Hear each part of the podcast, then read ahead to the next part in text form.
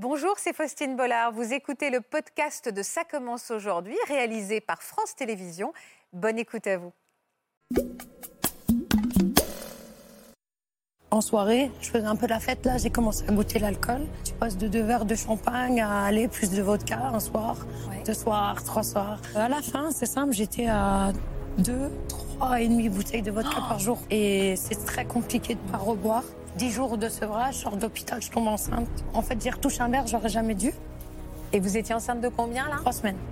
C'est l'échographie qui m'a fait vraiment prendre conscience qu'elle était en moi et que je devais me battre.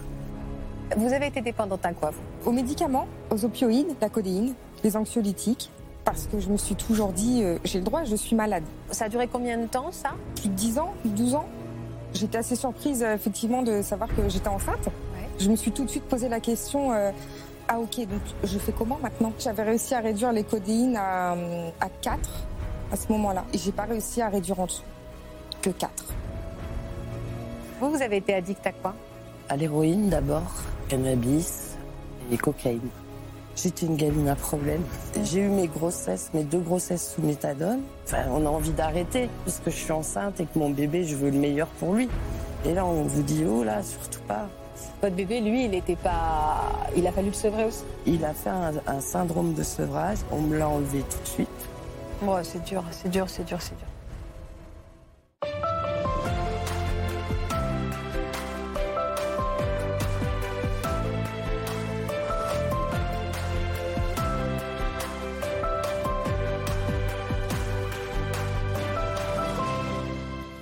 Bonjour à tous et merci de nous rejoindre sur France 2 pour un nouveau numéro inédit. Ça commence aujourd'hui. Alors pour devenir mère, les femmes qui sont à nos côtés ont dû lutter contre les démons de leur addiction, dépendantes à l'alcool, euh, à la drogue, aux médicaments. Elles vont nous expliquer par quelles étapes elles sont passées avant de réussir à se sevrer, avant de pouvoir croire en la vie et en leur seconde chance. Ce sont des femmes extrêmement fortes qui viennent nous délivrer un courageux message d'espoir et c'est avec beaucoup d'attention et de bienveillance qu'on va les écouter avec le docteur Amina Bonjour Amina. Bonjour Faustine. Merci d'être avec nous. Vous êtes gynécologue obstétricien et notre psychiatre addictologue, le professeur Laurent Carilla. Comment ça va Laurent? Ça va Faustine. Merci d'être à nos côtés. Je compte sur vous pour prendre soin de nos invités parce Bien que sûr. leur parole est précieuse et rare et je suis persuadée que ça va aider bon nombre de gens qui nous regardent.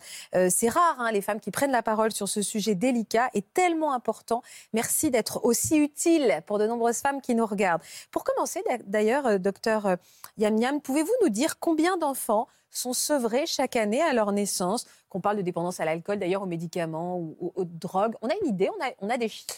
On n'est pas très au clair sur cette question, effectivement, parce que justement, et c'est là qu'il faut saluer le courage et de l'émission et de nos invités, c'est que euh, cette question est un tabou, puisque on vit dans une société, on continue de vouloir nous faire croire que cette affaire ne serait qu'un heureux événement. Or, c'est faux. Et donc, euh, euh, la proportion de femmes qui sont prises avec des addictions est relativement importante. Il y en a peu qui se sentent la liberté euh, de le C'est partager pour ça que les chiffres avec flous. les équipes, exactement, parce que euh, nous, y compris les médecins, pouvons avoir euh, parfois la fâcheuse habitude de stigmatiser les femmes, alors qu'en réalité, elles ont vraiment besoin d'aide. Et donc, euh, pour répondre à votre question, c'est que les problématiques d'addiction sont parmi les problématiques devenues actuellement les plus fréquentes en termes de complications obstétricales. Euh, on va commencer avec votre histoire, donc, Tiffaine. C'est dans l'alcool que vous avez trouvé refuge pendant une dizaine d'années, c'est Oui. ça? Et euh, je vous propose d'abord qu'on regarde une photo. Une photo, je crois, qui est très symbolique à vos yeux. Et euh, vous allez m'expliquer pourquoi elle est si importante, cette photo. Ah, c'est la photo qui, qui fait rêver tellement de femmes. Et, euh, et d'hommes, c'est la photo la plus craquante, c'est une échographie? Ouais, c'est l'échographie qui m'a fait vraiment prendre conscience qu'elle était en moi et que je devais me battre. Ça fait combien de temps que, que vous n'avez pas bu une goutte d'alcool? Alors, euh, la dernière fois, j'ai eu une rechute au 6 mois de Maïwen. Ça a duré 15 jours et depuis, j'ai jamais repris un verre. Et elle a quel âge, Maïwan? 7 ans et demi. Vous allez nous raconter cette période un peu plus sombre de votre vie, mais avant, je vous propose qu'on regarde quelques images de vous plus jeune pour comprendre de quelle façon vous êtes tombé dans cette dépendance. On regarde. De ses 11 à 16 ans, Tiffen grandit chez son père, malade alcoolique. À la maison, c'est elle qui s'occupe de lui et organise le quotidien. À ses 16 ans, l'adolescente décide de prendre son envol et d'habiter seule. Elle travaille alors très dur et réussit ses études avec brio. À tout juste 19 ans, elle devient manager. Tiffen est pleine d'ambition, ce qui lui promet un bel avenir professionnel. Mais à 21 ans, son père décède d'une rupture d'anévrisme et la jeune fille, bouleversée, perd pied pendant un an en ne faisant que la fête. Un quotidien néfaste qui la fait rapidement sombrer dans l'anorexie et la boulimie. Tiffen n'a plus d'objectif et consomme de l'alcool fort tous les soirs pour calmer ses angoisses et ses insomnies. J'essayais d'analyser le regard que vous portiez sur ces photos. Qu'est-ce que vous vous disiez, Tiffen Je suis belle. hein? Bah ouais, vous l'êtes toujours. Euh, non, c'est. ben, en soi, le reportage, il est complet. Euh, ouais, c'était une étape difficile, mais disons que je suis quelqu'un qui encaisse beaucoup. Donc, par rapport à la mort de mon père, euh, j'ai encaissé. Et j'ai beaucoup travaillé. Jusqu'au moment où j'ai pété les plombs. Et je pense qu'inconsciemment, j'ai voulu comprendre pourquoi il nous avait fait ça. La douleur de l'enfant et du père alcoolique. Il a fallu que je comprenne. Parce que j'avais très honte de mon père, très honte d'aller le chercher dans les bars, euh, d'inviter des amis à la maison et tout ça. Et j'ai jamais bu d'alcool euh, avant l'âge de 23, 24 ans. Ah ouais? Je déteste l'alcool. Vous détestez, vous me le dites au présent. Hein. Vous me dites Je pas. détestais et je déteste l'alcool. C'est simple, j'ai jamais, enfin, j'ai jamais été la personne qui buvait des apéritifs, euh, qui buvait Ah, c'est du pas vin. truc. Et pourtant, à cette époque-là, vous buviez quoi et en quelle quantité? Alors en fait, ça a commencé quand je partais bah, en soirée. Je faisais un peu la fête. Là, j'ai commencé à goûter l'alcool. Et quand j'ai sombré dans la boulimie et l'anorexie, pour arrêter les crises, Mhm. j'ai commencé à boire d'alcool fort. Après, ça dégénère, hein, parce qu'évidemment, la moralité, tout ça, ça va plus, le moral ne va plus. Et euh, bah, j'ai commencé à sortir encore de plus en plus, travailler dans le monde de la nuit. Engrenage un peu diabolique. Voilà, c'est un engrenage, un engrenage diabolique. Je dirais, euh, ton image, elle apporte autour de toi, elle dé- ce que tu dégages, tu le reçois. Ouais, je comprends. Donc j'ai Mauvaise fréquentation. voilà, mauvaise ouais. fréquentation et euh, ton corps il s'habitue. Donc euh, tu passes de deux verres de champagne à aller plus de vodka un soir, Ouais. deux soirs, trois soirs, jusqu'à bah, après que cette dépendance elle devienne seule. Tu Ouais, te là où voilà, tu commences à boire seule parce que tu as besoin, tu es contente, tu es joyeuse, alors que non, au final, tu es, loin d'être joyeuse. Tu te caches. Puis après, tu bascules dans l'extrême, l'extrême, où ben, là, tu fuis ta famille parce que tu deviens ton père. Ouais, je comprends. En aparté, enfin, tu deviens cet Vous alcool. avez fait une belle analyse psy hein, de votre parcours. hein. Ouais, ouais. Elle a bien, vous avez bien l'âge avancé. hein. maintenant. Et euh, en fait, euh, voilà, donc j'ai vraiment sombré, comme je vous dis. Euh, à la fin, c'est simple, j'étais à deux, trois et demi bouteilles de vodka par jour. Ah oui, c'est. euh, c'est- Mais là, c'est ton corps qui réclame. Oui, ah, ça, nous, ça nous échappe à un moment. Tu, tu te lèves, tu trembles, tu, tu baves, tu te fais dessus par euh, certaines nuits. Et c'est très compliqué de ne pas Mm. reboire. Je me suis euh, éloignée de ma famille, je dirais cachée. Parce qu'elles étaient là. Attention, j'ai des sœurs. euh, Très chapeau. présente. Et euh, je, je leur ai caché beaucoup de choses jusqu'à un moment où bah, je vivais dans un camping-car avec le père de ma fille. Sans eau, sans électricité, mais je leur mentais. Je leur disais que j'habitais chez un ami. Et ma petite sœur m'a gentiment demandé voilà la tête que j'avais quand je buvais. Ah ouais. Je m'a demandé de venir l'aider à débarrasser des cailloux, sauf que dans ma bouteille de badois, j'avais une bouteille de vodka. Donc en plein soleil, évidemment, ça tape. Et donc elle m'a filmé. Elle m'a, filmé mon comportement d'avoir fait pleurer ses filles. Hmm. Et le lendemain, donc elle me redescend, elle voit effectivement j'habite dans un camping-car. Elle est venue sans jugement et euh, elle me dit voilà, Tiff, t'en es là. Ouais. Les filles, elles ont pleuré. Et euh, le fait d'avoir touché mes nièces, Là, ça vous a touché. voilà, Ça a été un déclic. c'était un vous. déclic. Vous, vous me parlez de- du père de votre, de votre fille. Vous étiez déjà tombée enceinte avant ou Alors j'étais tombée enceinte avant tout ça. Avant tout ça, vous Voilà. aviez déjà une première grossesse? j'avais une relation, mais bon, c'était pas le moment et j'ai fait une fausse couche. D'accord, vous avez Je fait pense une- que ça a impacté aussi. euh, Est-ce que Maïwen, ça a été euh, une grossesse surprise? Oui. Alors, vous en étiez où du parcours que vous m'avez Alors en fait, je- bah, ma sœur m'avait incité à aller à l'hôpital, donc dix D'accord. jours de sevrage, je sors d'hôpital, je tombe enceinte. Je l'ai su tout de suite, je sais pas pourquoi. Et je me suis Vous compris. avez senti qu'il Ouais. se passait quelque chose or, je pense que c'est les hormones. Et, euh, donc j'ai continué la vie jusqu'aux quatre semaines de grossesse, conflit avec le papa, et j'ai rebu pendant 15 jours. D'accord. Donc j'ai rappelé la dictologue tout de suite. Et quand j'ai vu cette écho- l'échographie que vous avez vue, là je me suis dit attends, elle est en train de se battre. Et toi tu fais quoi? Pourquoi vous avez revu, euh, pourquoi vous avez ressombré au bout de 15 jours? Bah, Le conflit avec son papa. Et je pense que en fait j'ai retouché un verre, j'aurais jamais dû. Et là ton, enfin je dirais, euh, ouais c'est ton inconscient, il réclame. Donc l'abstinence que j'avais eue, mon corps il me l'a réclamé. Et vous étiez enceinte de combien, là? Trois semaines. D'accord. Vous aviez conscience qu'à cette époque-là, donc vous n'aviez pas en- encore vu cette échographie Non. des trois mois, c'est ça? Non. J'avais Là, la... là, c'était l'échographie des trois non, mois? quatre. 4, 4 mois Oui, c'est là où on voit vraiment le corps en entier et qu'il y a une vraie prise de conscience. Euh, est-ce que euh, au moment où vous avez rebu, vous aviez déjà conscience des dangers que vous faisiez prendre à votre enfant? Je me disais, tu es en train de là, tu tues toi, et là, tu tues ce que tu as envie. Ah ouais. Et, euh, et ouais, ça a fait le déclic. Et euh, après, je n'avais pas retouché d'alcool. Son papa est revenu, on a une situation stable, enfin, appartement. Vous me déroulez votre vie en 10 secondes. Laissez-moi arrêter. Non, mais parce que ça m'intéresse, j'ai plein d'autres questions à vous poser. Parce que là, on va arriver à maintenant et vous allez me dire, bon, bah, maintenant tout va bien et My One, ça... Non, j'ai besoin de comprendre certaines choses. Je vous arrête là. Euh, il y a une règle hein, en, ce qui concerne, et encore une fois, on ne juge absolument personne, mais il y a une règle à rappeler en ce qui concerne la consommation d'alcool pendant la grossesse. Zéro alcool pendant la grossesse. Alors, c'est vrai que c'est la, la, règle, mais c'est vrai que souvent, ceux qui, celles qui consomment, elles peuvent tomber, elles peuvent être enceintes sans le savoir. Ah oui, c'est ça, en général. Et ça, faut tout de suite déculpabiliser. C'est-à-dire que voilà, elles vont dire ah j'ai bu des verres, je suis enceinte, etc. Il faut tout de suite déculpabiliser l'histoire. Et il faut que les professionnels de santé posent la question aux patientes sur leur consommation. D'accord. Quel est le pire moment pour un fœtus? Quel est le moment où il ne doit absolument pas recevoir de l'alcool? Vous allez me dire pendant neuf mois, mais quel est le pire moment? Il y a des étapes. Le premier trimestre, c'est très, très compliqué euh, parce que y a, ça, ça touche. Euh, le cerveau, la moelle épinière et certains organes comme le foie. Et après, au fur et à mesure de l'évolution de la grossesse, eh ben, ça va toucher tous les organes. Quoi. Quels sont les risques sur le bébé qui reçoit de l'alcool, Amina? Mais malheureusement, il y, a deux risques. Hein. C'est d'une part, il y a un risque de malformation anatomique. C'est des enfants qui peuvent avoir des malformations cardiaques et des malformations de la face en particulier. Et surtout, surtout, qui leur est encore plus délétère, c'est qu'ils ont des anomalies de migration des neurones. Et du coup, ça donne des troubles de l'intelligence avec un retard mental chez ces enfants qui ont des difficultés d'apprentissage, des difficultés de se canaliser, qui ne peuvent pas être scolarisés comme il faut.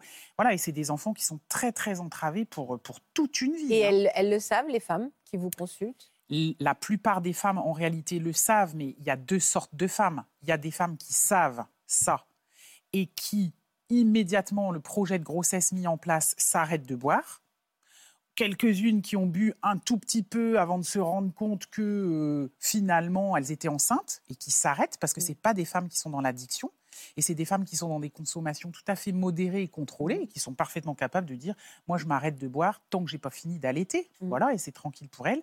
Et puis, il y a des femmes qui sont aux prises avec l'addiction de manière plus ou moins intense. Tiffany vient de faire le résumé ça commence un petit peu, puis ça termine beaucoup et qui sont en difficulté parce qu'elles sont addictives. elles ont beau savoir, elles ne peuvent pas bah nécessairement s'arrêter. Et c'est ce qui s'est passé pour vous, c'est-à-dire que votre, pas. on peut pas. Tu peux pas. Tu, tu, peux te donner la force. Tu peux, tu peux pas. Ton corps, enfin, le, je sais pas, le cerveau, il prend le dessus. C'est la bouteille. c'est l'addiction. Voilà, c'est l'addiction. Tu, tu te lèves, c'est ta vie, c'est la bouteille. D'accord. Et même enceinte, quand tu es encore dans cette période où bah, tu as rebu à l'extrême, c'est la bouteille qui domine. Hmm.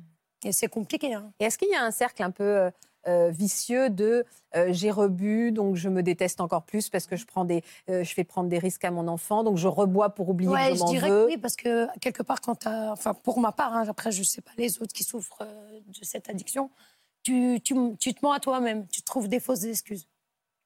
Ouais. Voilà. Donc tu dis là j'ai rebu, donc ah bah j'ai fait ça, donc je vais refaire ça.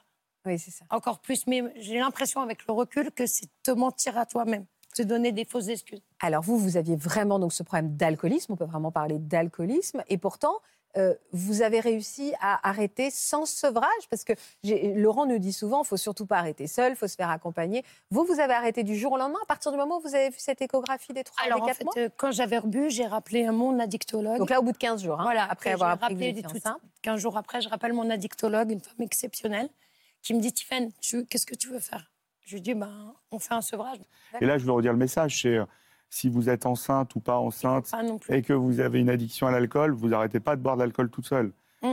Vous vous faites aider par des professionnels. Ah, on ne se dit pas du jour au lendemain, moi, ah, je suis enceinte, j'arrête Non, non, non, non. S'il y a une addiction, s'il y a la maladie qui est présente, on se fait aider parce que en plus d'avoir un risque pour soi, il y a un risque pour le bébé. Quand on est addict à l'alcool, euh, est-ce que le bébé, par définition, l'est aussi? En tout cas, le taux d'alcool circulant chez la mère, il est exactement le même chez le ah ben voilà, donc c'était ma question. Très voilà. Et donc, bien c'est dangereux pour la maman de s'arrêter, c'est dangereux pour le bébé. Bien sûr. Mm. Donc ça, votre addictologue vous l'a dit, Oui. Et euh, donc après, bah, je suis restée euh, avec le traitement, je dirais, trois semaines. Qui vous a bien réussi? Oui. Et puis, bah, j'ai senti que j'en avais plus besoin parce que quand tu l'arrêtes, c'est comme l'alcool, hein, tu as des manques. Ah oui? Ouais. des chocs électriques dans la tête. euh. Ah oui? Et j'ai réussi à arrêter tous les médicaments jusqu'à la fin de ma grossesse. Et... Du jour au lendemain? Oui. Et Ces médicaments-là, en fait, comme vous avez lu qu'il pouvait avoir des conséquences pour Ouais. votre bébé, vous avez dit en fait, je prends rien. Oui. Mais ce qui est intéressant, c'est comment Tiffaine, elle lit que, comme le médicament a des effets sur le bébé, elle arrête le médicament. Et comment elle peut lire que sur l'alcool, Ouais. la fréquence des conséquences sont beaucoup plus importantes qu'avec le médicament. Ouais. Néanmoins, elle ne s'arrête pas. De boire l'alcool.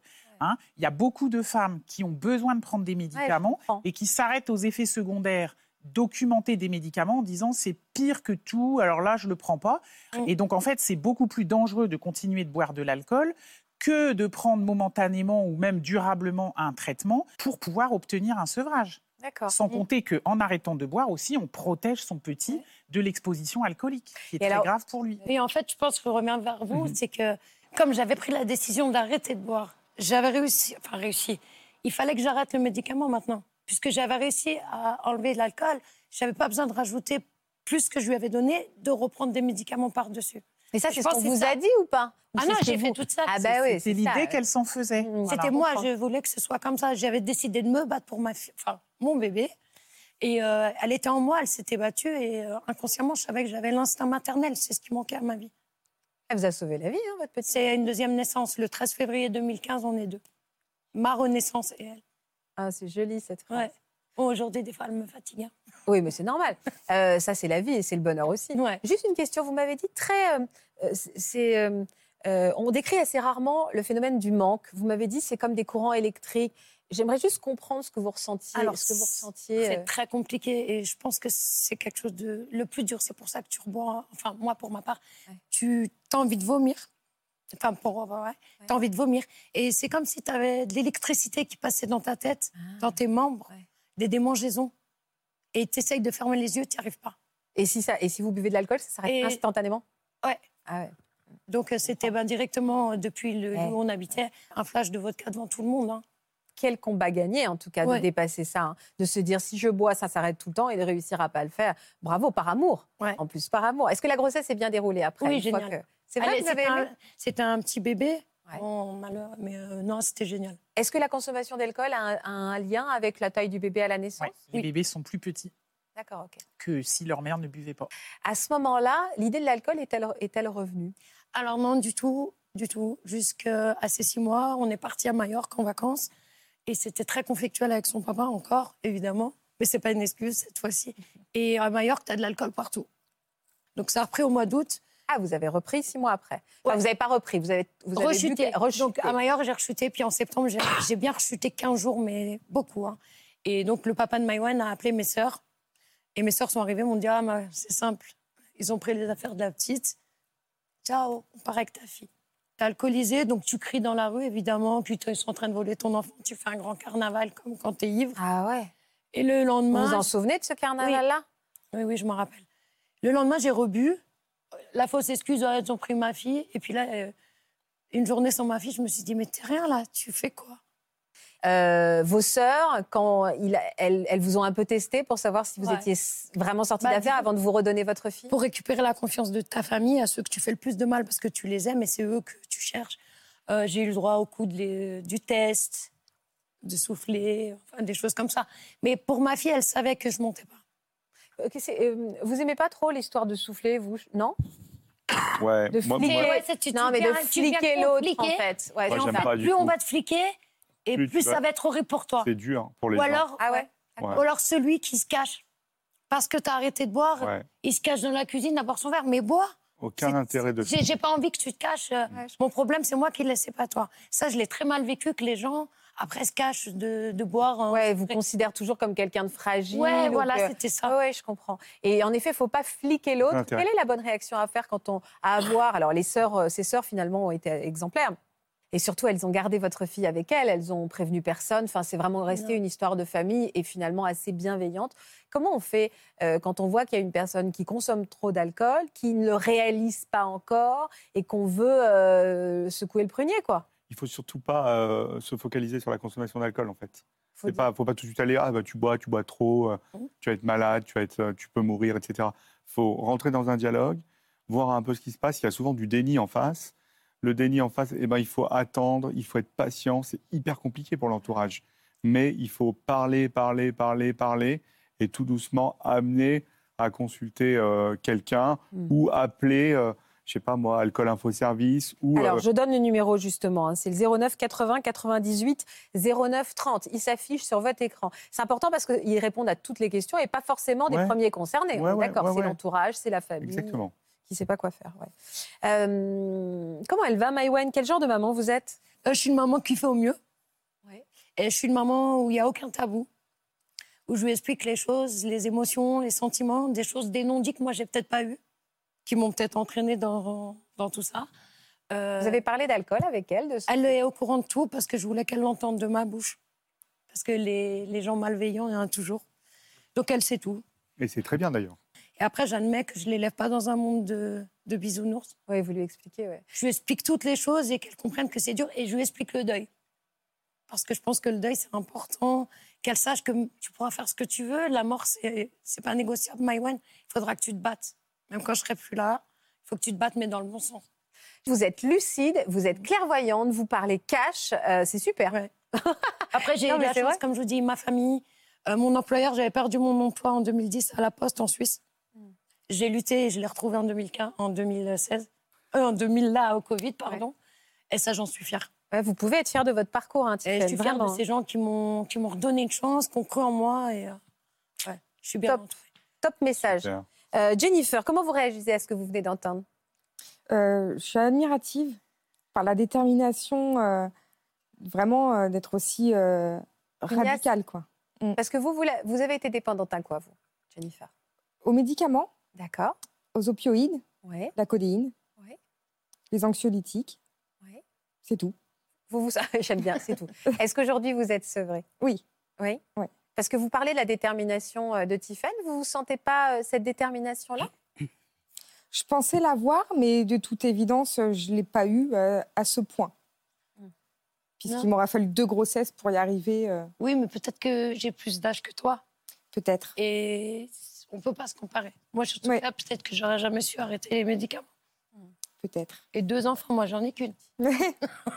Euh, Racontez-moi, comment vous étiez tombée avant, avant euh, même votre grossesse? C'est là où vous, êtes, euh, vous avez commencé à consommer ces médicaments Et pour quelles raisons, en fait? Alors, j'ai commencé pendant mon adolescence Oui. parce que j'étais malade. Vous aviez quoi? J'ai la maladie de Crohn, une spondylarthrite ankylosante. D'accord, ok. Et euh, donc, j'ai toujours été euh, celle qui était malade et qui donc avait le droit, était légitime pour prendre des médicaments. Ce qui était le danger pour vous, c'est de vous rendre légitime. Exactement. Mm. Parce que je me suis toujours dit, euh, j'ai le droit, je suis malade.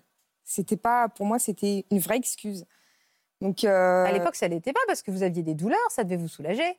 bah oui, Bah oui, donc c'était Ah oui. pas une excuse. À l'époque, c'est une réalité. Vous Ouais. souffriez, vous preniez des médicaments. Mais c'était une excuse pour en prendre un de plus, quoi. c'est ça. Parce que vous en, vous en consommiez, je me rends pas bien compte, mais vous en consommiez au moment où vous n'étiez pas enceinte, à peu près.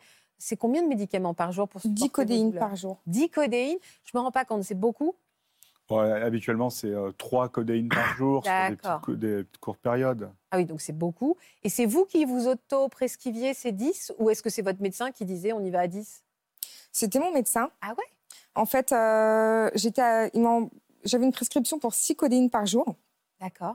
mais euh, pour, pour, euh, pour un mois. Mais à chaque fois, j'allais à la pharmacie un petit peu avant les un mois, au bout de 21 jours. Ah. Et j'arrivais à faire 10 codéines par jour à raison de 2 toutes les 4 heures. Ah ouais. Donc 8h, midi, 16h, 20h et 2 la nuit. Est-ce que vous remarquiez que vous étiez en manque quand vous ne consommiez pas ces médicaments? Non. Ah oui, donc vous étiez pas du tout. Vous n'avez, à part le fait que vous alliez un peu plus tôt à la pharmacie pour augmenter euh, la dose, pour vous, vous n'étiez pas tombé dans une addiction en fait. Pas du tout. Ah, vous, ça allait bien. Ah C'était oui. normal. Oui. Vous étiez malade, vous preniez des médicaments, point Bah oui. Alors à quel moment Ça a duré combien de temps ça? Peut-être euh, plus de 10 ans, 12 ans. Et alors, quelles peuvent être, je sors même de l'histoire de Jennifer, mais quelles, quelles peuvent être les conséquences pour quelqu'un qui consomme euh, 10, euh, sach- 10 comprimés de codéine par jour pendant 10 ans?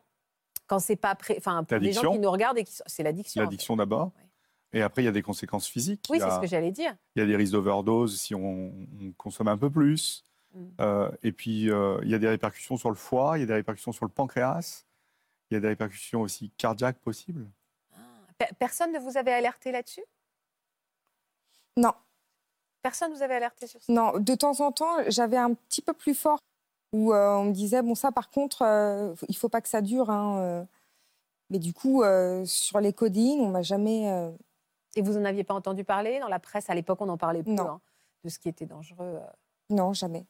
Donc vous avez continué à consommer comme ça. Mm. À quel moment est- est- est-ce que c'était un bébé surprise votre premier bébé? Non, il était voulu, mais il arrivait très très rapidement. Donc euh, j'étais assez surprise euh, effectivement de savoir que j'étais enceinte. Ouais. Et du coup, à ce moment-là, euh, je me suis tout de suite posé la question euh, ah ok, donc je fais comment maintenant euh, que je prends des que je prends des médicaments euh, euh, Donc j'ai- eu un rendez-vous avec ma gynéco peut-être, euh, je, je sais plus, pour l'écho de datation. Ouais. Donc, Euh, un, mois et demi de grossesse Ouais. Disons, deux Ouais. mois peut-être Donc j'ai- quand même été voir ma généraliste pour euh, lui dire euh, je prends des codines, je peux continuer ou pas. Euh, elle a regardé sur le crâne, enfin elle a regardé et euh, elle m'a dit oui, mais il faudrait essayer de diminuer quand même. Bon, ça je l'avais déjà entendu plein de fois. hein. Vous lui avez pas dit que vous preniez 10 comprimés par jour? Non, je disais que j'en prenais bah, 6, comme il y avait sur l'ordonnance. Et donc on peut consommer de la codéine quand on est enceinte. C'est pas dangereux en- si c'est pas exactement. excessif. Le CRAT, c'est le centre de référence des agents tératogènes. Ce qu'on appelle les agents tératogènes, c'est ce qui donne des malformations au fœtus. Donc si on lit la notice de codéine, ça ne donne pas de malformation au fœtus. Donc c'est pour ça que la généraliste dit, bah, vous pouvez le prendre, d'autant plus que c'était pour sa maladie chronique qui lui donnait des douleurs. Donc, madame, je suppose, Vous pouvez j'imagine prendre. l'idée, D'accord. bah, vous pouvez prendre de la codéine sans avoir idée que cette jeune femme pouvait être dans l'addiction Je à la comprends. codéine, qui est un autre, une autre façon de lire les choses. Donc vous, vous aviez conscience à ce moment-là que cette dose, cette surdose pouvait avoir des conséquences sur votre enfant? Non, parce que, enfin, je suis pas non plus complètement idiote, mais euh, je, je me disais bien, euh, en fait, j'ai pas cherché, je me suis pas renseignée et j'ai fait exprès parce que je suis pas du tout Ouais, comme ça dans la fermé vie. les yeux quoi. Bah oui, Mm. J'ai mis tout ça un peu sous le tapis et euh, Et vous avez continué à mener de front votre, ouais, votre addiction et votre grossesse. Comment elle s'est passée cette grossesse, Jennifer? Très bien. C'était une grossesse merveilleuse. Euh, C'était très bien. J'ai pu travailler jusqu'au bout. Vous faites quoi dans la vie? Je suis quoi secrétaire comptable. D'accord. Et donc, euh, bah, à l'instant où j'étais en... Parce que je prenais aussi des anxiolytiques pour dormir la nuit, parce que les douleurs m'en empêchaient. Mais je dormais quand même très peu, mais je continuais. Et euh, quand, à l'instant où je me suis retrouvée en congé mat, là, j'ai arrêté les anxiolytiques. Du jour au lendemain, je me suis dit, c'est pas grave si je dors plus, puisque je travaille plus. Et c'est tout ce que j'ai réussi à arrêter. J'avais réussi à réduire les codéines à, à 4 à ce moment-là, ma- deux le matin, deux le soir. Et où je passais toutes mes journées, toutes mes nuits euh, prostrée euh, dans la douleur, en plus de toutes les douleurs de grossesse euh, que j'avais sur un corps déjà un petit peu fragilisé, donc c'était déjà pas évident. Et, et j'ai pas réussi à réduire en dessous, que 4. À la fin de la grossesse? Ouais. Comment s'est passée l'arrivée de ce bébé?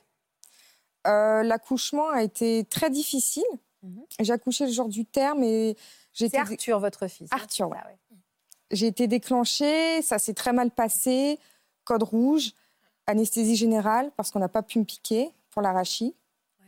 Et donc, euh, donc ça a été un peu euh, pour moi co- comme un crash d'avion. quoi. Ah ouais Tout d'un coup, ça s'est passé très vite, en deux heures de temps, euh, euh, dix personnes dans la salle, et puis, puis on m'endort, et puis je me suis réveillée. avec, un, avec un bébé, quoi. je suis arrivée, j'ai vu un bébé dans, dans un bac, un bébé qui me semblait tellement énorme. Ça me semblait drôle, il ne pouvait pas sortir de moi, quoi. Et puis, euh, bon, d'accord, on me l'a mis un petit peu dans les bras, puis bon, l'équipe a vu que j'étais pas apte du tout. Ouais. Et pendant, j'ai passé neuf mois à dire, on ne me retirera pas mon bébé. On m'a dit, on vous le prend pour la nuit. J'ai, oui, si vous voulez. Et puis je me suis endormie. Oui, vous étiez sonné. hein. Mm. À ce moment-là, à ce stade-là, personne ne sait que vous êtes dans une addiction à la codéine. Non. Est-ce que le bébé allait bien? Est-ce que Arthur allait bien? Alors il allait bien. Euh, il a été, euh, il avait une surveillance quand même par rapport à ça. Il était, il avait, un- il était scopé où on surveillait ses constantes. Ouais. Euh, et ça, je savais pas. Ça a été la surprise En fait, en fin de grossesse, euh, au dernier rendez-vous avec ma gynécologue, elle me dit que Arthur aura une, une petite surveillance supplémentaire. Et du coup, j'ai découvert ça sur, là, sur le tas, et, et j'étais assez surprise que c'était pas évident. Du coup, il était branché, ça sonnait tout le temps. Oui, alors que vous, vous pensiez que c'était une petite surveillance supplémentaire, et là, vous vous retrouvez avec un bébé euh, Bah voilà. ultra surveillé. Puis, puis il est branché, alors euh, c'est rien, mais Ah, c'est Voilà. impressionnant. on voit un tube, on voit une machine, c'est inquiétant. Et du coup, culpabilité? Là, je me suis dit, euh, si j'avais su. C'est moi qui lui ai fait ça. J'imagine ce que vous avez dû vous dire. Bah, c'est ça. Et là, ça vous a poussé à entamer un processus de sevrage à ce moment-là, cette prise de conscience? Bah non, puisque bah, c'est bon, j'avais accouché. Il n'était plus dans moi, donc euh, puis je souffrais énormément toujours, sur, enfin encore Oui, plus avec la césarienne. Donc euh, puis en plus j'étais sous morphine pendant un bon bout de temps à la mater, donc euh, Vous avez augmenté les doses après? Ah. Oh, Pichou, trop après, mignon. oui. Il est, on a envie de lui faire des bisous quand même là, hein, Ouais. quand même sérieusement. Après, euh, oui, oui, j'ai- de, de 4, je suis repassée à 6. et de- depuis, j'oscille entre, entre 6 et 8, quoi. Codéine par jour. Depuis, c'est parce que vous continuez aujourd'hui? Non, non, depuis. Ah non, euh, d'accord, ok. De- jusqu'à après, vous êtes ma- stabilisé oui. entre 6 et 8. C'est ça, Et puis alors, Anna, Anna. Anna, deuxième enfant. C'est ça. Est-ce que là, vous vous êtes dit, je vais pas refaire la même erreur? Et puis, déterminée. Et puis, euh, donc, euh, je- je- j'en ai parlé euh, à ma rhumato, parce que je voyais ma rhumatologue à ce moment-là. Et puis, elle était un peu désemparée, elle ne savait pas vraiment quoi faire. Elle m'a envoyé voir un médecin de la douleur. Dans une clinique, un médecin très réputé là où je suis, qui ne Ouais. reçoit plus personne depuis 10 ans. euh, Et il a bien voulu me recevoir. Moi, je me suis dit, bah mince, euh, qu'est-ce qu'elle lui a dit euh et, euh, et donc, je lui ai expliqué ce que, ce que je voulais plus faire, que, que je voulais plus prendre, mais que j'y arrivais pas, quoi. Que j'étais surmotivée, j'étais. euh, puis je suis assez rigoureuse dans ma vie, et là, je comprenais pas pourquoi j'y arrivais pas. Et euh, il m'a suggéré une idée. Euh, il m'a dit, mais si vous remplaciez progressivement un codéine par un paracétamol, et surtout parce que j'avais un projet d'allaiter. Je voulais allaiter. Et avec la Ah, codéine, et pour ça, vous ne pouviez pas. Mm. Euh, et ça, vous avez commencé ça? Oui. Prendre Alors, il m'a dit, il faut y aller doucement, progressivement. Et en fait, euh, sauf que j'étais à 7 mois de grossesse. Et j'avais tellement peur de ne pas y arriver, j'ai voulu euh, arracher le pansement d'un coup. Et Et arrêter direct. ouais, Vous décidez d'arrêter tout parce que vous vous dites, euh, enfin, c'est c'est trop dangereux pour mon bébé. Et donc, au lieu de faire ce paracétamol, tout ça, tout ça, vous arrêtez tout. quoi. Alors, en fait, en même temps, donc j'étais en fin de grossesse, euh, j'ai attrapé le Covid. J'étais archi malade. Et donc, je ne saurais pas euh, vous dire si le syndrome Ouais. de sevrage, euh, c'était ça ou si c'était euh, Ouais, le Covid. Enfin, j'ai été euh, complètement euh, abattue. HS. J'ai cru mourir. Mais je suis restée euh, dans mon lit euh, à, supplier mon mari pour qu'il vienne s'occuper d'Arthur parce que je ne pouvais pas m'en occuper. Je ne pouvais même pas me lever pour la première fois de ma vie. Mais pour vous- moi, oui, mais j'avais le Covid. Il y a toujours un oui, mais. Et, euh, Ah, Personne n'a vu finalement la réalité. Tout a été. Il y a eu des couvertures et des couvertures au-dessus de votre addiction, ce qui fait que personne s'est rendu compte de la globalité euh, du, du patient que vous étiez, de la patiente ça. que vous étiez. Et là, et là euh, mais c'était impératif parce que j'ai- énormément regretté de ne pas avoir allaité mon fils. Et là, je voulais pas passer à côté de ça. Et Ah, la oui. codine, c'était la barrière. Comment s'est passé cet accouchement?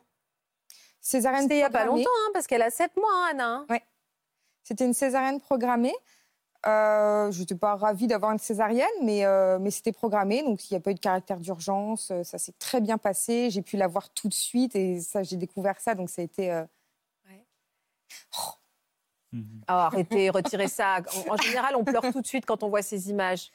Mon amour. Bah oui, c'est craquant. Ah, Et, et est-ce que vous avez pu allaiter alors? Ouais. Ah, J'ai pu allaiter. Bah, D'ailleurs, euh, j'ai- après mon accouchement, j'ai beaucoup souffert de contractions. Je n'avais pas eu pour mon premier. oh, Pourtant, on m'en parlait, hein, des tranchées, mais euh, et, euh, et vraiment, je souffrais énormément et on m'a proposé de la morphine. Et, et j'ai dit, j'ai pas voulu. J'ai eu trop peur. Donc là, vous continuez à allaiter? Ouais. Donc aujourd'hui, vous ne prenez que du paracétamol? Donc quand vous allez arrêter d'allaiter, là, vous allez retrouver en tête à tête avec votre maladie. Ouais. Comment ça va se passer? Je, je pense que. hum, Enfin, j'aime pas dire je pense. Je, je vais pas. Je vais rester comme je suis. Ouais, j'en suis sûre même. Je vais, je, je vais pouvoir reprendre aussi une activité physique qui, qui, qui m'avait bien aidé déjà euh, à réduire les antidouleurs, à faire de la kiné. Et euh, je veux, parce que j'ai j'ai très peur, de, si j'en prends un, c'est fini. Donc, euh, donc, donc je, suis condamnée à prendre du paracétamol toute ma vie et, jamais plus parce que j'ai trop peur. Il y a- on sent cette fragilité. De quelle manière elle peut être aidée, euh, Jennifer, juste pour ce passage de l'arrêt de l'allaitement et, donc ce face-à-face avec euh, son, ancienne addiction? Il faut un accompagnement de fond, en fait, euh, avec un psychologue qui s'y connaît dans les questions d'addiction, en plus de, revoir. euh, En fait, ce qu'il faut comprendre, c'est que il faut traiter maintenant les patients dans leur globalité. Il faut arrêter de les traiter que par organe ou que par pathologie, parce qu'on se plante complètement et il y a des, une disparité dans les informations. Donc là, il faut, à mon avis, voir une psychologue ou un psychologue spécialisé dans les addictions pour l'accompagnement de la prévention de la rechute, en fait. Cette question-là doit être, de la prévention de la rechute. Ok, il y a, il y a elle- un- ça doit être abordé. Ça doit être abordé. Et euh, la transition allaitement, fin d'allaitement doit être abordée aussi. Mais il faut prévenir aussi, euh, je sais pas, la gynéco qui vous suit, le médecin traitant qui vous suit, le rhumatologue, euh, je sais pas, qui vous suit. Oui, mais euh, pas la- pour- il ne faut pas qu'il l'afflique. Non, il faut que tout le monde soit sur la même, euh, Ouais. le même niveau d'information. Voilà. Et pas que vous vous retrouviez toute seule face à cette situation. Ça. Bah oui, mais c'est surtout, je leur disais pas totalement la vérité. Je, je disais à personne que j'étais à 10 codéines par jour à l'époque, hein, avant. Mais c'est c'est pas grave. Maintenant, vous avez stoppé. Mm. Mais vous avez- ça fait 7 mois que vous avez stoppé. Oui. à peu près. Donc, euh, on dit déjà qu'on a un premier résultat à 12 mois. À 12 mois, on peut voir quelque chose. Et donc, je pense que avec ce que vous traînez comme vulnérabilité, hein, c'est pas un jugement, hein, il, faut, euh, il faut vous faire accompagner. Oui. Ça vous fera du bien, de toute façon. Oui. Bah maintenant, je suis plus apte à, à, à ressentir la douleur, euh, ma, ma vraie douleur de ma maladie. Et maintenant, je me rends compte qu'avant, mais j'avais le temps mal. En plus, je continuais d'en prendre, mais j'avais quand même mal. Tout, enfin, Ouais, mon frère me disait, mais arrête d'en prendre puisque tu as toujours mal. Et, et en fait, c'était peut-être les douleurs du manque, quoi. Ah. C'est possible. Mm. Et c'est ça qui est intéressant. euh, Laurent disait, il faut que vraiment tous les professionnels soient formés dans le même temps. Ben oui, elle vient de nous le dire. Si on ne le sait pas, une femme qui a des tranchées, elle a dit, c'est des douleurs de contraction après accouchement, l'utérus il est gros, il, il se contracte pour devenir petit, ça fait très mal. Et comme l'équipe là, elle n'est pas au courant qu'il y a des addictions, on propose de la morphine. C'est comme ça que ces gens-là re- re- replongent. Parce que l'avantage au moins de l'addiction à l'alcool, c'est que c'est pas l'al- l'alcool, c'est pas souvent qu'on l'utilise dans le cadre des médicaments. Il y a bien quelques sirops qui sont alcoolisés, des trucs comme ça, mais c'est pas très souvent. Donc, il n'y a jamais une prescription qui vient légitimer la reprise d'alcool. Tandis que la codéine ou la morphine ou les dérivés, Ouais. bah, si elle se casse une jambe dans quatre mois après avoir arrêté l'allaitement, euh, il faut que quand même tout le monde soit très au clair sur la façon dont on va gérer la, pr- la- la- la douleur Ouais. de quelqu'un qui a une addiction aux opioïdes. hein. Ça veut dire que les prescriptions antidouleurs, c'est un truc extrêmement sérieux, mais ça veut dire qu'il faut que tout le monde soit au courant. Ouais. Ouais, je comprends. Si le rhumatologue il n'est pas au courant, bah, dès qu'elle va refaire une poussée inflammatoire et être vraiment dans un besoin d'avoir des antidouleurs, bah, le rhumatologue, de toute bonne foi, il va lui represcrire Bien un sûr. truc. Bah, euh, là, l'intérêt, c'est que de les manières, vous êtes là, tout le monde va le savoir. Voilà. Donc, au moins. C'est le but. Mais nous, Ouais. Ah oui, c'est le but Bah Vous dites oui. au moins, euh, je me mets une barrière autour de moi euh, parce que maintenant tout le monde le saura et, et euh, je pourrais duper plus personne. Ouais. Ah, c'est fort comme démarche, ça. Bah, bah oui, puis, puis je me dis peut-être que qu- qu'en m'écoutant, euh, quelqu'un pourra se rendre compte, mais attends, euh, et se faire la même réflexion que je me suis faite, mais je suis addict. Parce que, parce que ça, fait- ça a duré plus de dix ans sans que je m'en rende compte, quoi. Vous êtes courageuse, Jennifer, vous aussi. Non, non, mais c'est vrai. hein. Mm. Et, euh, et vos bébés, c'est des merveilles. hein. J'ai aperçu Arthur derrière, là. Ouh, Mhm. très, très beau petit garçon. Vous êtes une très belle famille. Merci, c'est un témoignage précieux aussi que vous êtes euh, venu nous livrer, Jennifer. On va parler à vous, Isabelle. Euh, je, je- Qu'est-ce que vous ressentez quand vous écoutez nos deux invités déjà? Beaucoup de choses. Beaucoup de choses. Ouais. Vous, vous avez été addict à quoi? À l'héroïne d'abord. Ouais. Cannabis, euh, benzodiazépine et cocaïne. ça a, ça a commencé comment? J'étais une, en- j'ai commencé tôt, à 15 ans, 14-15 ans, la première fois que j'ai vu de l'héroïne, avant même du cannabis ou autre qui- chose. Qui vous a mis ça entre les mains? J'étais en voyage, euh, mes parents m'avaient payer un voyage en Angleterre parce que j'étais pas très bonne en anglais euh, au collège. Et j'étais dans une famille avec euh, deux, deux jeunes sœurs. Et je suis sortie avec la plus âgée. Ouais. Et on s'est retrouvés dans une maison et ils fumaient de l'héroïne à l'époque. Bon, je savais pas trop. hein. Moi, j'ai fumé sans savoir ce que c'était. J'ai pas Ouais. demandé. J'ai pas. Voilà. Et puis j'avais mon père qui faisait euh, beaucoup de- d'animation avec des adolescents et qui faisait beaucoup de prévention. euh, sur l'addiction à son petit niveau, hein, pas, sans être prof pro, mais juste. Mais euh, donc, ça vous a pas. et ben ça, ça a fait un effet un peu pervers, c'est que ça m'attirait. Ah, donc c'est un peu une rébellion contre euh, votre père, quoi. C'était pas aussi euh, flagrant, c'était pas quelque chose d'affirmé. euh, je vais me Oui. mettre en guerre contre. Au contraire, euh, parce que je voyais les, les films et les, les débats de l'époque. Et... Bien sûr. Mais il y avait un appel de ces gens en détresse. euh, je, je me retrouvais, cette solitude. et j'y suis allée. Quand je suis revenue d'Angleterre, je suis allée chercher dans ma ville. J'ai trouvé très, très vite. Je suis allée euh, vers ce groupe de gens. euh, alors, à l'époque, c'était les punks à chiens. voilà, dans la rue. hein. Vous aviez quel âge, Isabelle? Eh ben, dès que je suis allée, je suis rentrée au lycée euh, avec un an d'avance en ville, puisque moi, j'ai- on était des ruraux. Et à partir du moment où j'ai- je suis rentrée au lycée, eh ben, voilà, j'ai- je suis allée aux endroits euh, connus. Bah, je pensais que le cannabis, je savais que c'était facile de s'en procurer, mais j'avoue que l'héroïne, euh, aller dans un coin de rue quand on a 15 ans, j'ai du mal à. Dans les années 80-90, Ouais. euh, même on en fin des années 90, plus facilement en que de la cocaïne, par exemple. Ah oui, c'était plus facilement. La euh, cocaïne, l'héroïne. c'était euh, un petit peu le, luxe. euh, le- Ah ouais, la- d'accord. la cerise sur le gâteau. C'est plus le euh, cas maintenant. Non. On allait à l'époque euh, au, au Leyden, au parc en Suisse, à Zurich, chercher de l'héroïne. Et on prenait un tout petit peu de coke pour dire on va se faire un speedball. Et, euh, et voilà, mais c'était l'héroïne et c'était assez facile d'accès. Et vous avez commencé à, consommer à, quelle fréquence? Mais une fois que j'ai repéré, euh, je, me suis jetée dedans. Ouais, ouais, je comprends. ouais. Ils ont rien vu, vos parents? Vu votre père, il s'y connaissait Alors j'étais une gamine rebelle, j'avais aussi un problème d'anorexie boulimie déjà depuis. Ah ouais, c'était très. très... Donc ils étaient habitués à me voir- fragile. à m'entendre vomir derrière euh, la porte. Donc au début, bah, on se fait engueuler parce qu'on vomit, parce qu'on s'est gavé et puis euh, c'est pas bien. Mais après, bah, j'aimais bien me faire engueuler parce que je m'étais gavée, parce que c'était pas ça en fait. Donc ça, enfin j'aimais bien. Je veux dire, euh, ils étaient loin de, de la vérité et non, ils s'en sont. J'étais une gamine à problème.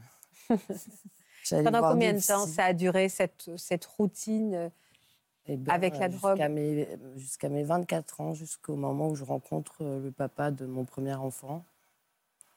Je- C'est la grossesse qui vous a fait arrêter? Non, c'est la rencontre avec euh, Pascal. Pourquoi? L'amour, euh, l'envie de l'amour. Lui, il- à l'époque, et toujours d'ailleurs, il élevait ses enfants tout seul. Ouais. Ça m'a tellement touchée.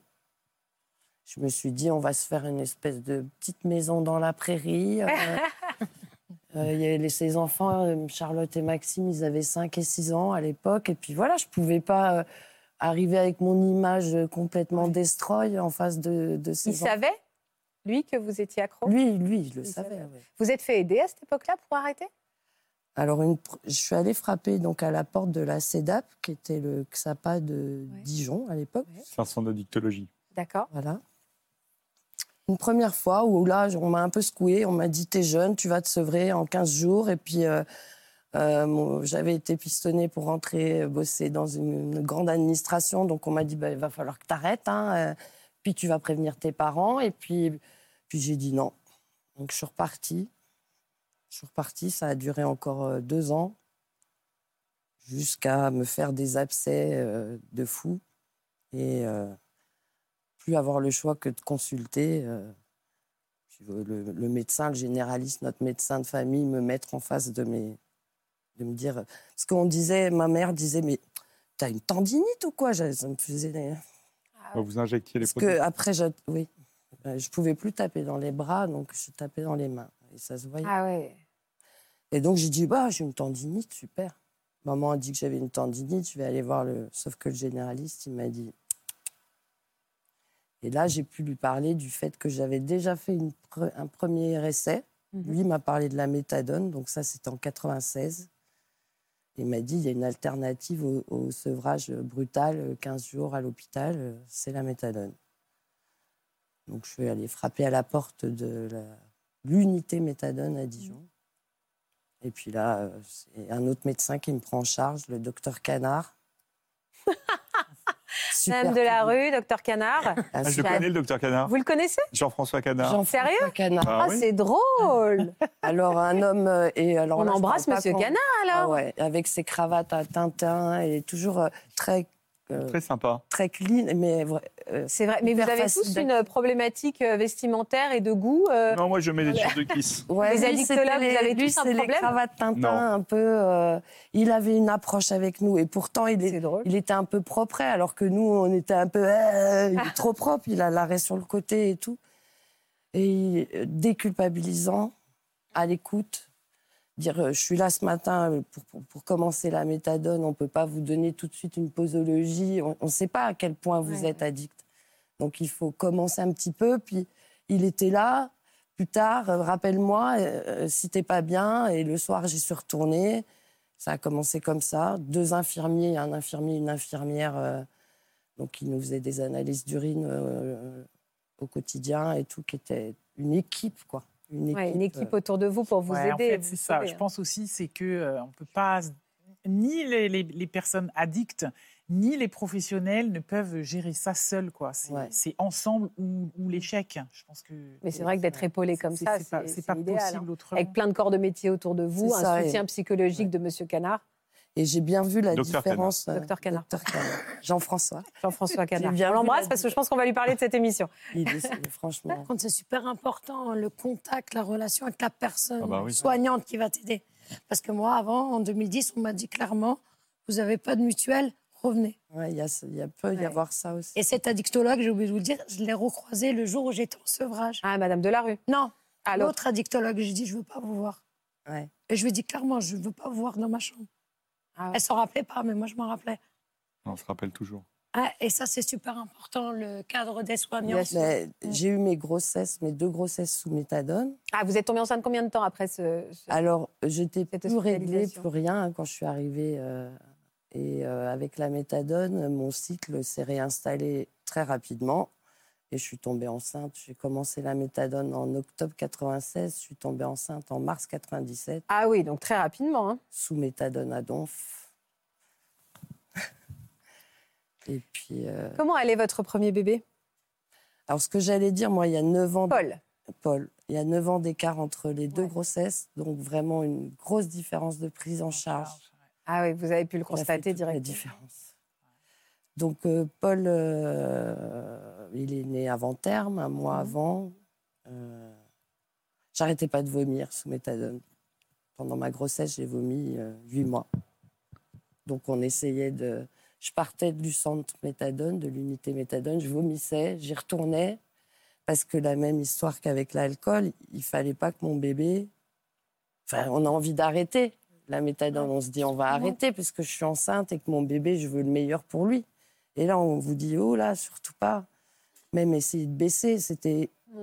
Le médecin envisageait d'augmenter, parce que j'étais enceinte, mais pas de baisser. je comprends. Voilà. Et la méthadone est autorisée pendant la grossesse. D'accord. Votre bébé, lui, il n'était pas... Il a fallu le sevrer aussi? Alors, euh, il a fait un, syndrome de sevrage. Alors, le, mon premier, Paul, donc, euh, on me l'a enlevé tout de suite. Mm. Il était dans la pouponnière au bout du couloir. J'étais une jeune maman de 25 ans. À l'époque, il y avait l'hépatite C. On venait d'apprendre ah que j'avais l'hépatite C. Donc, euh, pas question de l'allaiter, pas question par rapport à la méthadone, mais aussi par rapport à l'hépatite. Euh, neuf ans après, c'est complètement différent, la prise en charge. Parce que vous, avez, vous êtes retombée après? Vous avez rechuté? J'ai rechuté. En fait, euh, pas de. voilà, j'étais persuadée que ça m'arriverait plus jamais. J'avais un petit garçon, c'était puis j'ai fait une rencontre, donc j'étais toujours sous méthadone, donc complètement, on va dire, saturée au niveau opioïde, mais pas au niveau du reste. Donc un soir, on m'a proposé un ride de coke que j'ai pris. Mais le lendemain, je suis allée m'acheter une seringue, un stéribox, bah et puis j'ai injecté toute seule. Jusqu'au moment où j'ai failli mourir. Quoi. Ça a été ça le déclic? Qu'est-ce qui s'est passé? Et ben, j'ai fait des. Des convulsions? Non, je me suis infectée de partout en fait. Ah ouais? Mm. J'ai fait une- des septicémies, j'ai eu des abcès partout, j'ai failli perdre mon bras. J'ai été hospitalisée deux fois avec un petit garçon qui avait 5 ans et demi, qui était Ouais, en CP. C'est dur, c'est dur, c'est dur. J'ai essayé de cacher à tout le monde. Donc la deuxième fois où j'ai été hospitalisée, euh, on a failli me couper la main, j'ai laissé mon fils au dealer. Parce qu'il fallait bien quelqu'un pour le garder. Ouais, Et c'est que dur, c'est j'allais pas le dire à mes parents et que j'allais pas le dire à personne. Et puis là, euh, je me suis dit, je vais perdre Paul, je vais, perdre, je vais le perdre. La CEDAP était toujours là. Isabelle, qu'est-ce qu'on peut faire? Putain. que- Et puis moi, par contre, j'étais transparente. Je me suis dit, c'est mon seul moyen, c'est que je dise tout. quoi. Donc euh, j'ai- j'ai tout balancé. Et puis ils m'ont dit, tu serais d'accord pour partir euh, ailleurs, en famille d'accueil, avec ton petit garçon. Donc euh, ça s'est fait en 15 jours. On m'a changé d'endroit parce que les gars venaient à la porte. hein, Ouais, mauvaise fréquentation. avec mon fils. J'ai hésité à le laisser à mes parents ou euh, à le prendre avec moi. Je regrette tellement pas de l'avoir pris avec moi. Puis après, voilà, prise en charge en famille d'accueil. Et puis, euh, et puis j'ai eu Mano. Manon. Mano. Sous méthadone aussi, puisque du coup, on m'avait dit quand euh, je suis retombée dans l'injection de coke, euh, le docteur Pinois, qui était collègue du docteur Canard, Je ne le connais pas, lui. m'a dit... C'est euh, un autre? c'est un Docteur. Ouais, docteur Pinois. Pinois Pinois Ah. aussi, pas mal. Je ne le Ouais. connais pas.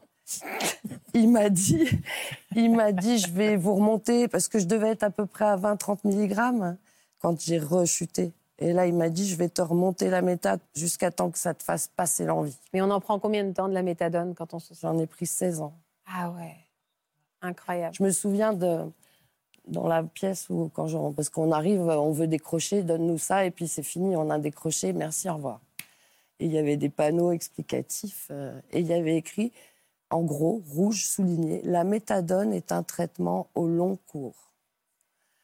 16 ans. Il n'y a pas de durée hein, de prescription. Vous, vous euh, Je pense, on m'avait même dit tu vas pou- tu vas en prendre jusqu'à la fin de ta vie. Ta vie. vous, ils ont quel âge vos enfants aujourd'hui? Paul, il va avoir 25 ans au mois de Ouais. novembre et Mano 16 ans. Vous leur parlez de, de ce qui s'est passé pour vous de, Vous les alertez contre les dangers de la drogue? Oui. C'est plus facile avec Paul parce que Paul, euh, bah, Paul, il a vécu avec moi. En fait, Ouais. Euh, on a été déjà euh, des. Oui, il a vécu ça à vos côtés. Il a fait la famille d'accueil avec moi, un an et demi, un an et demi en famille d'accueil, avec une maman euh, Cabossé. qui a bossé, ouais. Donc on en a beaucoup parlé. Il a eu aussi, on va dire, après son bac, euh, deux, trois ans à peu près d'errance avec euh, à sortir dans les milieux en teuf où il y avait plein de prod. Il en a pris. Puis on en a parlé. On en a parlé. Puis aujourd'hui, on est forts tous les trois, quoi. On est vraiment forts euh, avec ça, avec euh, tout- tout- toutes les casseroles hein, derrière. Ouais, ça nous En tout ça cas, nous rapproche. Eux, ils sont très fiers de vous. Regardez derrière. Coucou maman, je te fais cette vidéo pour te remercier pour tout ce que tu as fait pour nous malgré ce qu'on a pu affronter. Que tu es une mère formidable et que tu es une femme forte. Je suis fier de toi. Je t'aime. Coucou maman, un petit message pour te dire qu'on t'aimait très fort avec Mano et puis que bah, aujourd'hui c'est nous qui sommes fiers de toi. Gros bisous, je t'aime. Ouais, moi aussi. Ils sont beaux, vos enfants. Quelle belle réussite. Hein Ouais. Quel parcours de vie fort. Quel beau message vous envoyez. Hein Merci infiniment. Je voudrais qu'on découvre à nouveau euh, le numéro de téléphone de Drogue Info Service qui est absolument nécessaire. Merci évidemment de transmettre à qui de droit. Merci beaucoup. Euh, alors, on a parlé du docteur euh, Canard, du docteur Pinois, de Madame Delarue. Docteur de la rue. Docteur de la rue. Docteur Delarue. Vous connaissiez d'ailleurs le professeur Carilla? Oh, bah, moi, je suis depuis longtemps, ouais. Ah, vous Je connaissez. suis Alors, fan, en fait, je suis un peu, je suis un peu fan. Mais je me souviens d'Amina il y a très longtemps aussi. euh, Ah Moi, j'étais jeune maman et il y avait une émission à l'époque. Ouais. Et vous étiez déjà très dans déculpabilisante. Mais ouais, il faut. Et, ça faisait un bien fou. Ce qui est super dans vos deux témoignages, c'est comment Tiffen, on raconte comment la petite Tiffen s'est coltinée, excusez-moi du terme, mais je pense qu'il n'y en a pas d'autre, euh, les difficultés liées à l'alcoolisme de son père. Elle n'a trouvé rien d'autre que la fuite. Au moment, elle est en charge de s'occuper de lui, elle fait ce qu'elle peut. Elle voit qu'elle va se noyer, elle fuit. Et au moment où son père décède, bah, qui est symboliquement le moment où elle n'a pas pu lui sauver la peau, elle sombre. Et comment, quand une équipe s'occupe de soutenir une mère... En 360, à tous les niveaux. À 360 degrés, vous avez des enfants qui ont 16 et 25 ans, qui peuvent dire à leur mère à quel point ils les aiment, elle a été formidable et comme tout tient debout. Je pense que c'est surtout ça qu'il faut retenir mmh. du, de la, de la, de l'absolu, euh, du dévastateur de l'idée de se planquer de ses addictions. Parce qu'en fait, c'est dramatique, ça fait des histoires de vie où on prend le talus. Voilà. Et maintenant, Tiffen, eh ben, à son tour de ramer. Donc, il aura fallu deux générations. Sans doute sa petite lui enverra un message pour dire à quel point elle, a été forte. Et Isabelle, elle, ça on, a, on, a, on, a, on, a, eu un temps beaucoup plus court.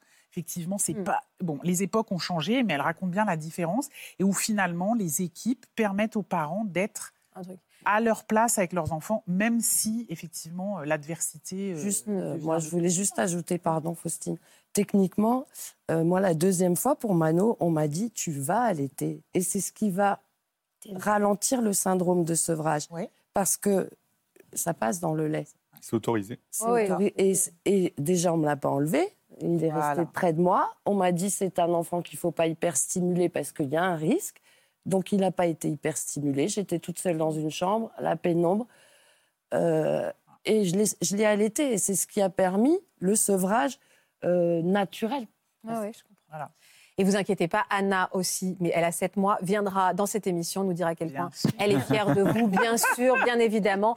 Et on sera toujours là, donc dans 17 ans. Et ça, ça nous rassure. La saison 50 euh, de La saison 50. Puisqu'on parle de saison et que vous aimez beaucoup le professeur Carilla, c'est un grand jour pour vous, euh, euh, Laurent, puisque c'est la sortie de la deuxième saison de votre podcast Addiction. Très heureux. C'est un podcast France Télévisions. Exactement. C'est important de le dire. ce sont des personnalités. Produit par Guérin, qui produit Ça commence Voilà, exactement.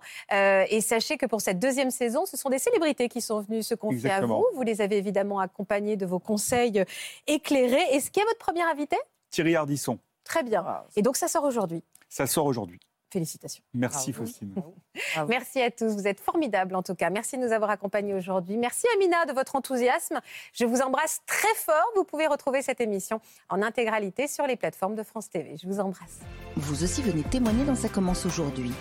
Au moment de Noël ou du Nouvel An, vous avez vécu un drame ou eu un grave accident.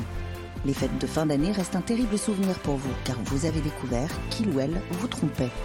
Pour notre émission, vous avez vécu d'incroyables retrouvailles à Noël. Si vous êtes concerné, laissez-nous vos coordonnées au 01 53 84 30 99 par mail ou sur le Facebook de l'émission.